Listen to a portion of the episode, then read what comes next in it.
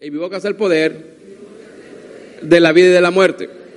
Hablaré palabras de vida, no de muerte. De salud, no de enfermedad. De riqueza, no de pobreza. De bendición, no de maldición. Porque en mi boca hay un milagro.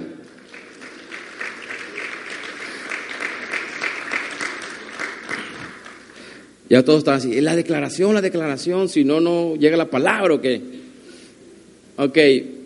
Cuando veas este icono, ponte los lentes. Mientras, no te los pongas. Entonces, Dios ve nuestro futuro antes que lleguemos ahí. Y eso lo vimos, ¿se acuerdan? Qué bien se ven, ¿eh? Se ven muy bien. No se los quiten, por favor, los que se ven bien. Los que se ven mal, quítense. Entrando al futuro. Hoy quiero hablar algo llamado Entrando al futuro. Quiero recordar un poquito la historia, porque a lo mejor, porque si no se acuerdan del personaje, Caleb, posiblemente no se acuerdan de la historia que vimos esa vez. Eran, el pueblo de Israel sale de Egipto, se lo voy a contar rápidamente porque no tengo mucho tiempo. El pueblo de Israel sale de Egipto y va a la tierra prometida, ¿se acuerdan? Esa promesa se la hizo Dios. Eh, a, Moisés en la zarza cuando ardía, que le dijo, ¿sabes qué? Quítate las sandalias porque el lugar que pisa santo es. Y le empieza a decir, he escuchado el clamor de mi pueblo y los voy a sacar a una tierra que fluye leche y miel. Eso se le dice a Moisés cuando Moisés estaba, ¿verdad?, apacentando las ovejas, estaba cuidando las ovejas de, eh, de su suegro y ve una zarza que no se consumía, va a la zarza, Dios le habla y Dios le da esa palabra. Y de ahí ellos después sale el pueblo de Israel de Egipto, se abre el mar, ellos salen y en un periodo de más o menos de dos años, algunos autores dicen, comentaristas mejor dicho, dicen que pasó el evento que te estoy comentando, el de cuando Moisés manda doce espías a ver la tierra y a ver cómo era.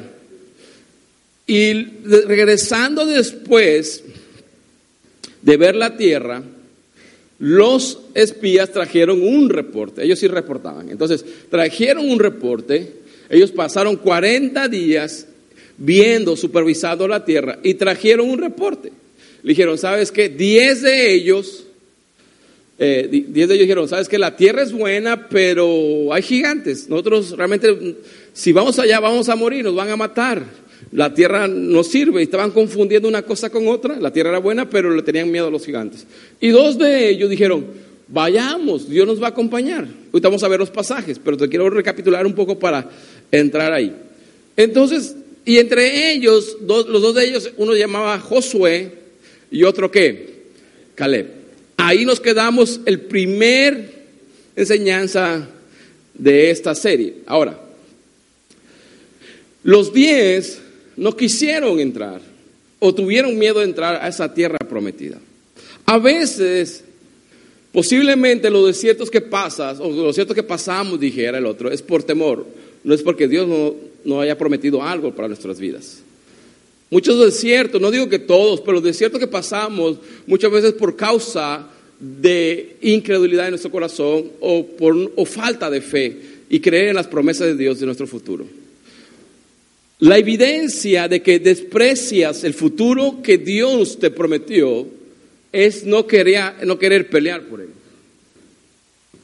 Una de las evidencias de que desprecias el futuro que Dios te prometió es no querer pelear por él.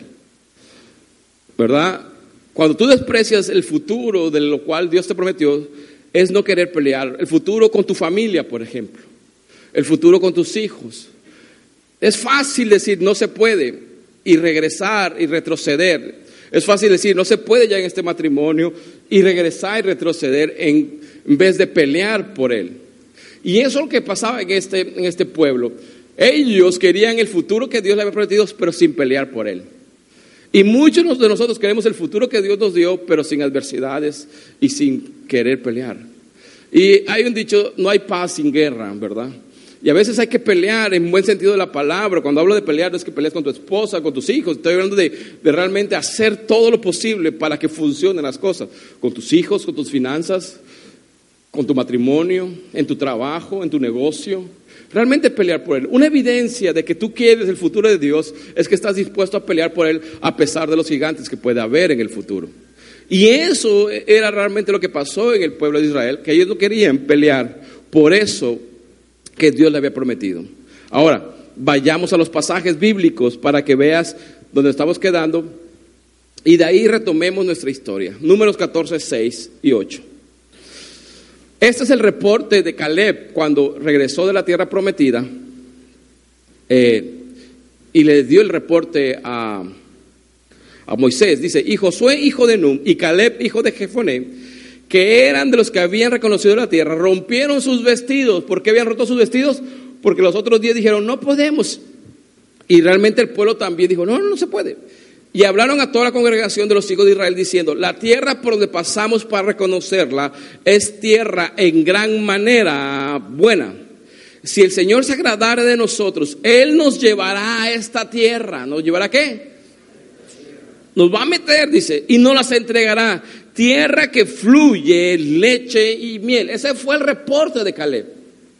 Dice, sabes que sí podemos, Dios nos los va a dar, no es algo que nosotros queremos, no es un capricho mío, no es un capricho de nosotros, es algo que Dios prometió que nos va a dar en el futuro y Él nos va a entregar la tierra y nos llevará a esa tierra. Todo el mundo, bueno, no todo el mundo, conocemos la historia en los siguientes pasajes, dijeron, no, no podemos. Y, y Dios realmente empieza a hablarle al pueblo por la incredulidad. Mira lo que dice versículo 24, saltémonos el mismo capítulo, dice, pero Caleb, mi servidor, Dios estaba dando, ¿cómo se llama?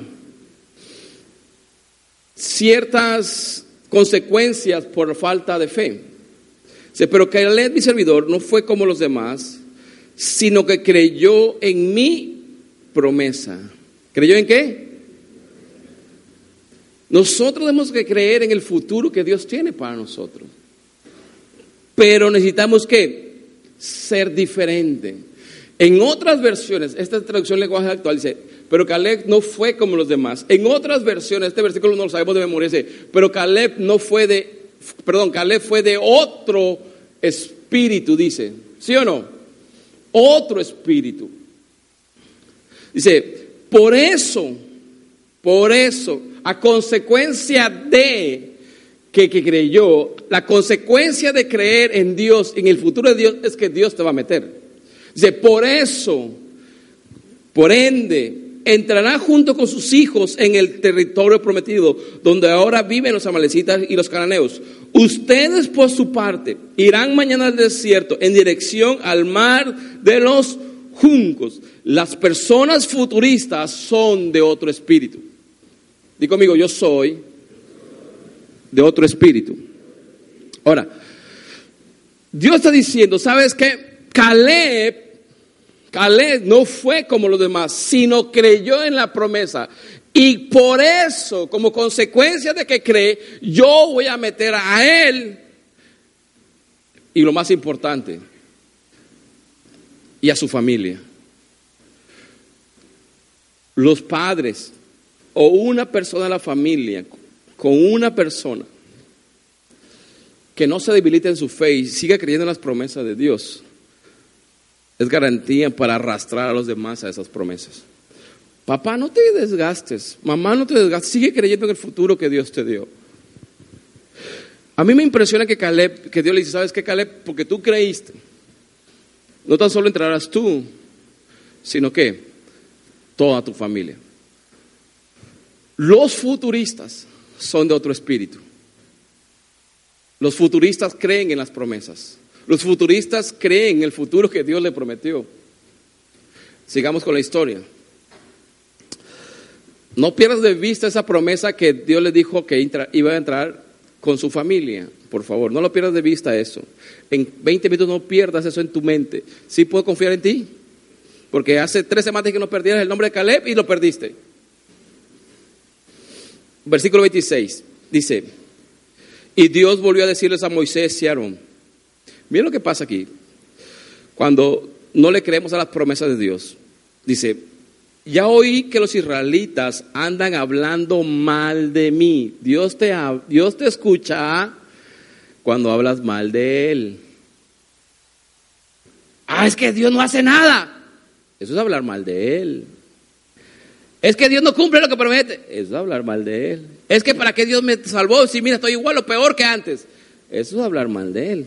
Porque es lo que decían los israelitas, ¿sí o no? ¿Qué decían los israelitas? ¿Para qué nos trajo Dios acá? Hablar mal de Él no decirle groserías a Dios. Hablar mal de Él no creerle a Dios. Sí, sencillamente es eso. Los israelitas que decían, ¿sabes qué? ¿Para qué Dios nos trajo acá? Para morir en el desierto. ¿Para qué Dios nos acostaba un mejor allá? Eso es lo que decían, nada más estaban quejando y solo hablar mal de Él. Y dice, ya oí que los israelitas andaban hablando mal de mí, dice. ¿Hasta cuándo voy a soportar las quejas de este pueblo malvado? Ya que andan diciendo que los he castigado. ¿Qué estaban diciendo ellos? ¿Y qué recibieron? ¿Vieron lo que dice? Ya que andan diciendo que los he castigado y los voy a castigar. Por andar de bocones los voy a castigar. Dice, yo soy el Dios de Israel, les juro que lo haré, dice. Mira lo que empieza a decir. Yo, yo siento que estos versículos de la Biblia son uno de los versículos más tristes de la Biblia. Por las consecuencias de lo que pasa. O sea, realmente si tú analizas y, y, te pones en el lugar de cada uno de ellos, yo creo que es los versículos más tristes y desilusionadores, si se puede decir así. ¿Sí? De todos los que tengan más de 20 años y que hayan hablado mal de mí, morirán en este desierto. Y todos los que habían hablado mal de Dios que dijeron, mm, ¿qué tal si Dios dijera en este momento? Todos los que han hablado mal de mí aquí en Centro Amistad, ah, hasta me tomé el agua, morirán esta mañana. ¿Cuántos saldríamos vivos de aquí? Me pongo yo también, ¿eh? ¿Cuántos saldríamos vivos? Pero mira lo que dice. Si todos los que hayan hablado, todos los que tengan más de 20 años, ¿por qué más de 20 años? Por uso de razón. Si explico, mayoría de edad. Dios no estaba haciendo injusto.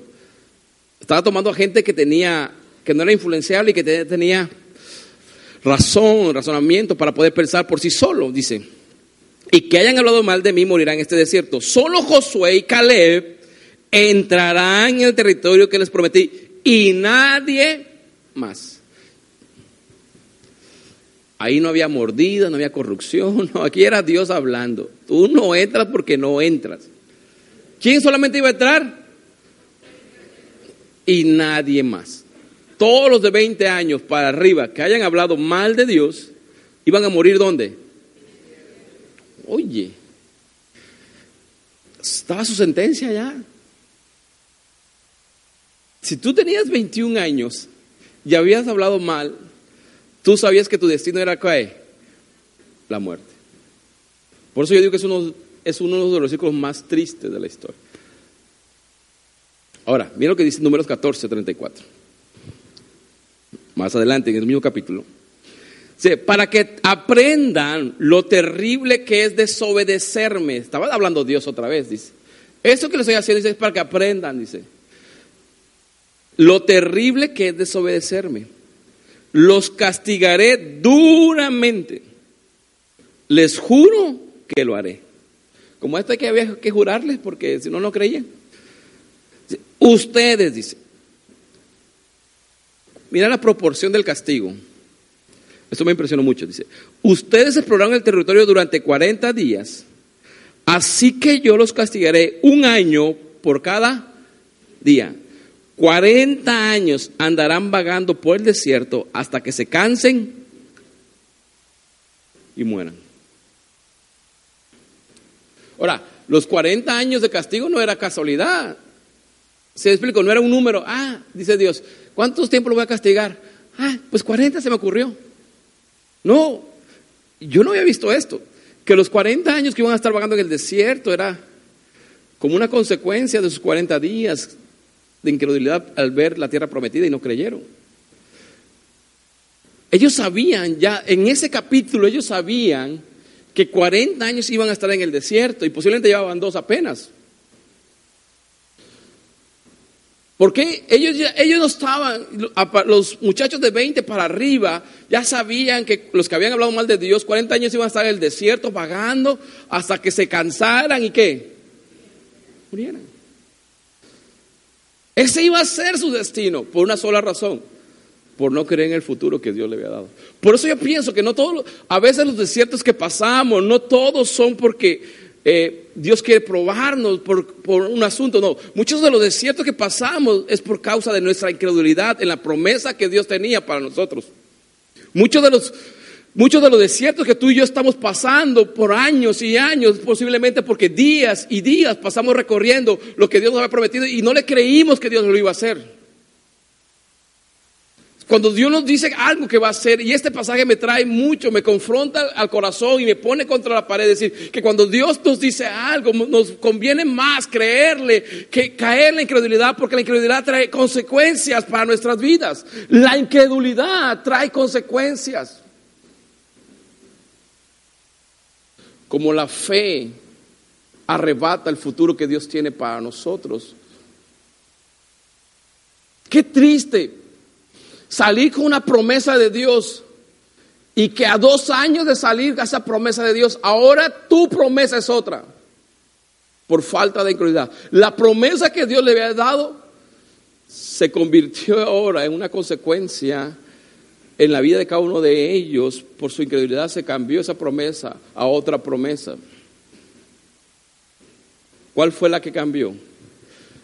De ir a entrar a la tierra prometida, que fluye leche y miel, ahora una promesa de que te darás, estarás 40 años en el desierto, hasta que te canses y hasta que mueras. Ahora,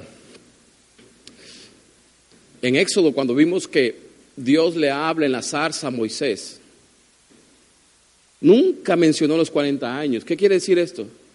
Que los 40 años que ellos iban, que estuvieron vagando en el desierto, no estaba contemplado en el plan original.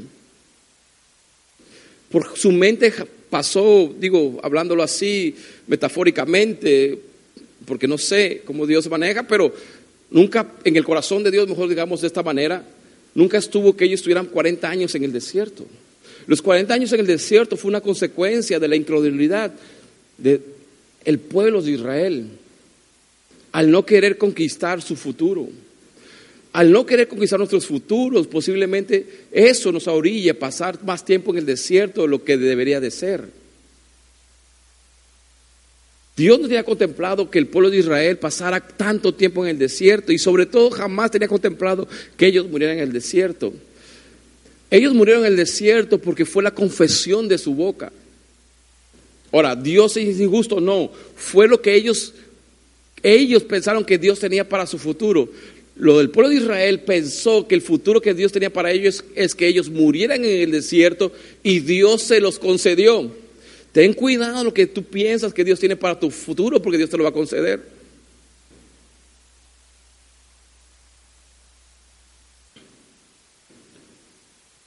Ya me voy, están muy serios todos ustedes. Me, me faltó descansar otra semana más. Cada año en el desierto es un día de crueldad de tu futuro. El tiempo que pasas en el desierto es proporcional a los días que viste tu futuro, pero no creíste que podías conquistarlo.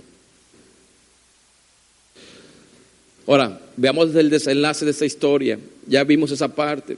Ahora quiero regresar a Caleb, lo que pasó. Dios le había prometido que él iba a entrar, él y, y su familia. Ok, Josué capítulo 14, versículo 6. Ya el pueblo de Israel empieza a conquistar las primeras ciudades. ¿Se acuerdan? Empieza a conquistar Jericó, ahí, que es la segunda ciudad, y empieza a conquistar ciudades. Y en Josué capítulo 14 empieza, dice, si tú lees el título de la Reina Valera 60, el, el título del capítulo dice, repartición de la tierra por suerte. Si no estoy mal, es Josué 14, sí. Mira lo que dice ahí. Josué 14, 6 dice, cierto día, estando los israelitas de Gilgal, algunos de la tribu de Judá, vinieron a ver a Josué. Entre ellos estaba quién? Caleb, el de hace tiempo. Ahora, aquí vas a ver cuánto tiempo pasó, dice.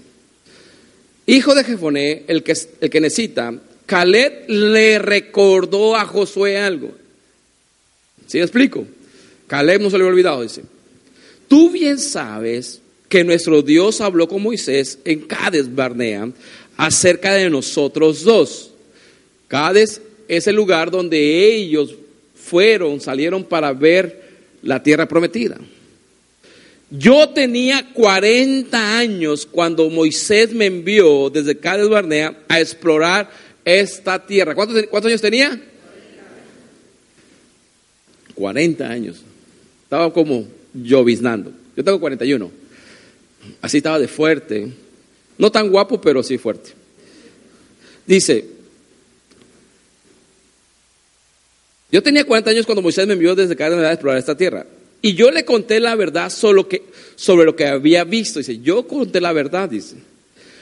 Los que me habían acompañado asustaron a nuestra gente. En cambio, yo confié plenamente en mi Dios. Aquel día Moisés juró que a mi familia y a mí nos daría la tierra por donde anduve, porque le fui fiel a Dios. Eso pasó hace 45 años. ¿Cuántos años tiene Caleb en ese momento entonces? era un chamaco de 85. ¿Sí me explico? Era un chamaco de 85.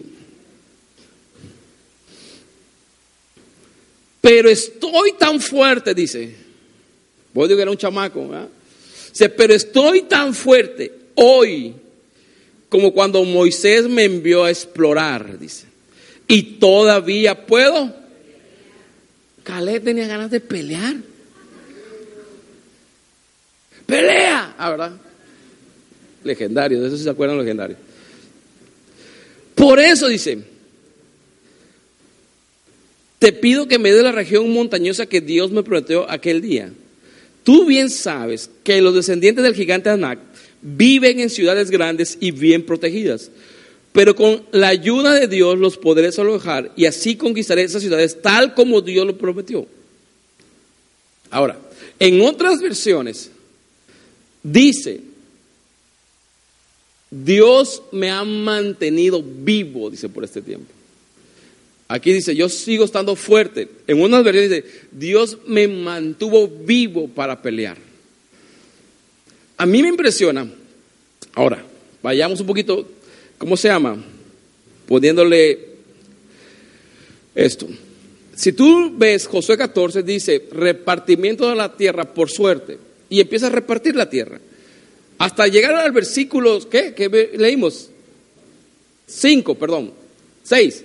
Hasta llegar al versículo 6 hace una pausa y mete esta historia, la de Caleb. ¿Por qué? Porque está haciendo énfasis en lo que Dios iba a hacer o que hizo con Caleb. Del versículo 1 al versículo 5 empieza a decir, a este le tocó este, a este le tocó este, a este le tocó este, a este le tocó este. Pero cuando llega al versículo 6, hace una pausa y empieza a tener detalles en la historia, porque es la vida de Caleb. Dice, cierto día empieza, ¿verdad? Se juntaron ciertas personas y llegó Caleb. Y empieza a contar la historia. ¿Por qué? Porque está haciendo énfasis Dios nos quiere aclarar que Él siempre cumple sus promesas. Él quiere aclarar en su palabra que Él tuvo un resultado y quiere contárnoslo. Dice, un día, y empieza a contar la historia y le empieza a contar de una manera tan práctica, pero tan, eh, no tan larga, sino tan sencilla, pero le empieza a recordar, dice, Josué, ¿te acuerdas? Dice, que cuando fuimos allá, nosotros regresamos y hablé la verdad y Moisés prometió que me iba a dar esta tierra. Hoy te pido que me la des, dice. Ahora, ese que me la des es que todavía no estaba conquistada. Y aquí va una reflexión. Habían pasado 45 años, ¿no? desde esa palabra. Y en una versión dice que él lo mantuvo vivo, se rejuveneció. Ahora, otra cosa que quiero reflexionar aquí. Los mismos gigantes que ellos vieron hace cuarenta y tantos años atrás seguían existiendo. Hmm. ¿Qué te quiero decir? Los gigantes de tu vida jamás se quitarán hasta que pelees contra ellos y los venzas. El tiempo no mata gigantes. O los matas tú o nunca conquistas. ¿Se acuerda que por qué no entraron hace 40 años atrás? ¿Por qué no entraron a la tierra prometida? Porque estaban gigantes. Ahora Caleb quiere volver a conquistar la tierra y sigue habiendo qué? Gigantes. Es que los gigantes no los mata el tiempo. Los gigantes los mata tu Dios Todopoderoso. Cuando tú le crees y vas hacia tu futuro. Ahora, versículo 13 dice, Josué bendijo a Caleb a él y a sus descendientes les dio el territorio de Hebrón. Así fue como Hebrón llegó a pertenecer a Caleb y a su familia, porque Caleb, porque Caleb obedeció fielmente al Dios de Israel y todavía le pertenece. Ahora, se oye tan rápido. Dice que estaban los gigantes, dijo, yo voy a pelear contra ellos. El futuro en Dios te rejuvenece el espíritu. Ponte tus lentes. El futuro en Dios te rejuvenece el espíritu. ¿Qué te, quiero decir esto? Los de 20 años en adelante que no creyeron en Dios estaban muriendo en el desierto. Pero los que creyeron en Dios en el desierto no morían, sino que se rejuvenecían. Los desiertos, cuando tú le crees a Dios, o te matan o te rejuvenecen. Depende de ti si tú le crees a Dios. Mientras a unos, mientras Caleb, cada vez que él iba, posiblemente, caminando en el desierto, posiblemente iba y moría uno, uy, ya murió.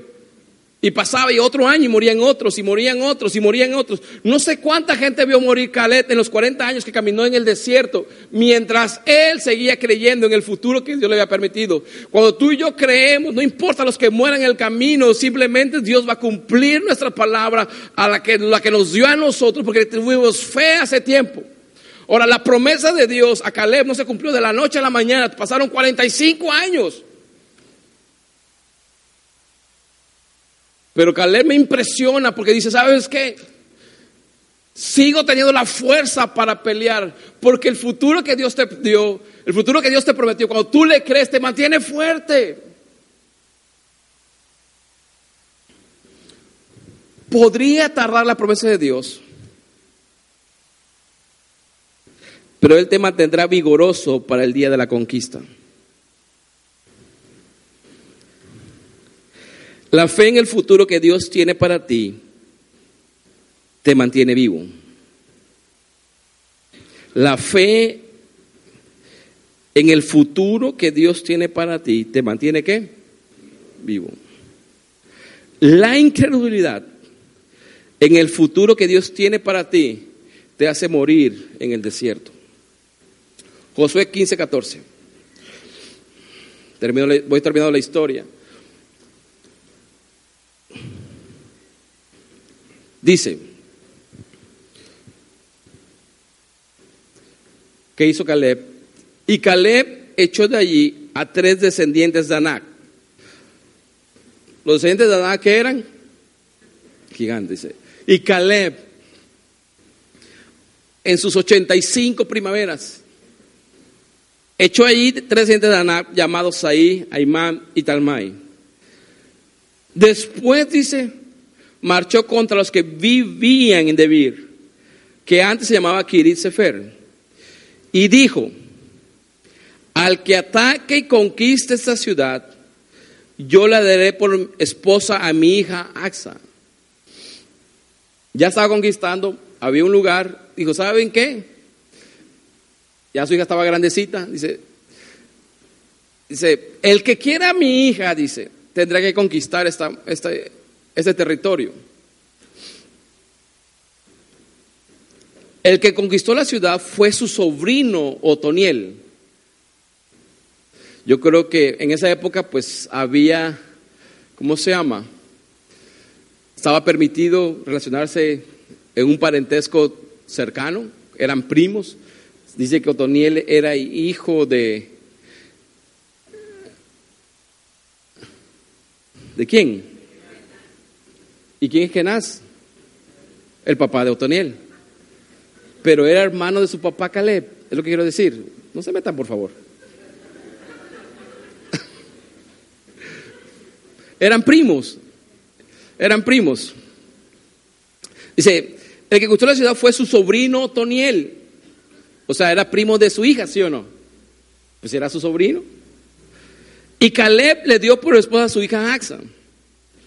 Cuando iban a salir hacia su casa, Otoniel convenció a su hija, o a la esposa ya, de que le pidiera a su padre tierras de cultivo. Entonces ella se bajó del asno y Caleb le preguntó, ¿qué se te ofrece? Versículo que sigue. 19. ¿Y quién cree? No lo apunté aquí. Pues está acá. Oye, ¿lo borré yo o me lo borraron? Quiero pedirte un favor, contestó ella. Ya que me diste tierra, ¿qué le dio? Hola, aquí vemos la promesa de Dios diciendo, ya Caleb tenía tierra, ¿ahora quién tenía tierra? La hija. ¿Sí o no? O sea que Dios está cumpliendo su palabra. Que él y su familia entrarían. Dice, contestó ella, ya que me hice tierra en el desierto en el que dame, dame también manantiales. Y él le dio los manantiales de arriba y los de abajo. ¿Qué te quiero decir con esto?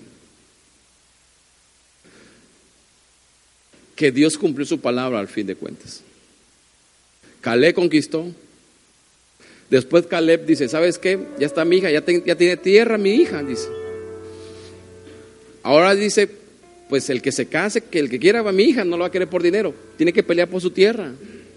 Dijo, a ver, dice, el hombre que conquista esta tierra le daré a mi hija.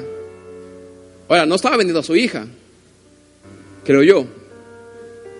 No la estaba vendiendo. Lo que estaba diciendo, yo creo que Caleb dice, dice nos ha costado tanto que no venía un holgazán a ponerse aquí a mi tierra. Quiero ver lo que trabaje. Señora, no reciba cualquier pelele para su hija. Mándelo a trabajar y que traiga billete. ¿O eso no era lo que representaba la tierra? Ah, es que usted es muy convenenciero. No. Caleb le dijo, trabaja por tu tierra, Otoniel, si quieres, a mi hija. Y Otoniel, ¿qué hizo? Vio la hija, dijo, sí, vale la pena. Y se lanzó. A veces tenemos de no, tú le permites a tu hija que tenga un novio ahí y me ¿qué va a hacer tu vida? No sé. ¿Y qué piensas en la vida? No sé. Ama a mi hija, mucho. ¿Y con qué la va a mantener? No sé.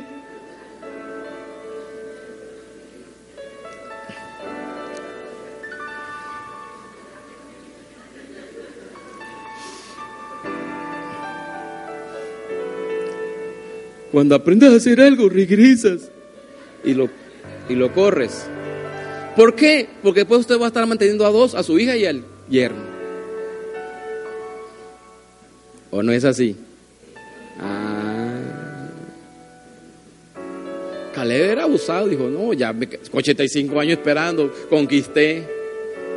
Y que venga uno a disfrutar nada más, no, que pelee tantito, dice. A ver. Y Otoniel se lanzó. Ahora, Otoniel era abusado también, porque dijo, ya gané una tierra, ahora pídele las aguas a tu papá.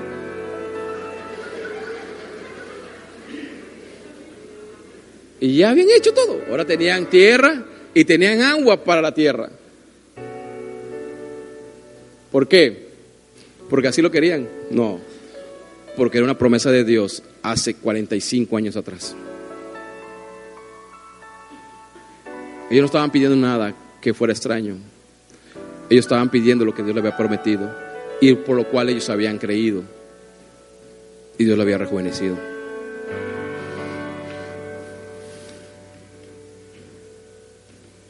El futuro que conquistemos como padres, y aquí me quiero quedar para entrar a lo de padre, la próxima semana. El futuro que conquistemos como padres será el presente de nuestros hijos. ¿Qué te quiero decir? La tierra que disfrutaba Axa y Otoniel, el papá la conquistó 45 años atrás teniendo fe en que Dios se la daría.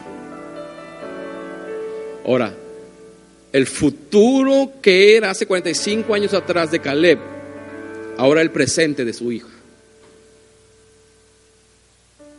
Los futuros que tú y yo conquistemos como padres será el presente de nuestros hijos para bien o para mal. Mm, eso está fuerte, pero es verdad. Lo que estaba disfrutando Toniel con su esposa ahora Axa es algo que conquistó quién? Caleb, 45 años atrás, teniendo fe en el futuro que Dios le había prometido.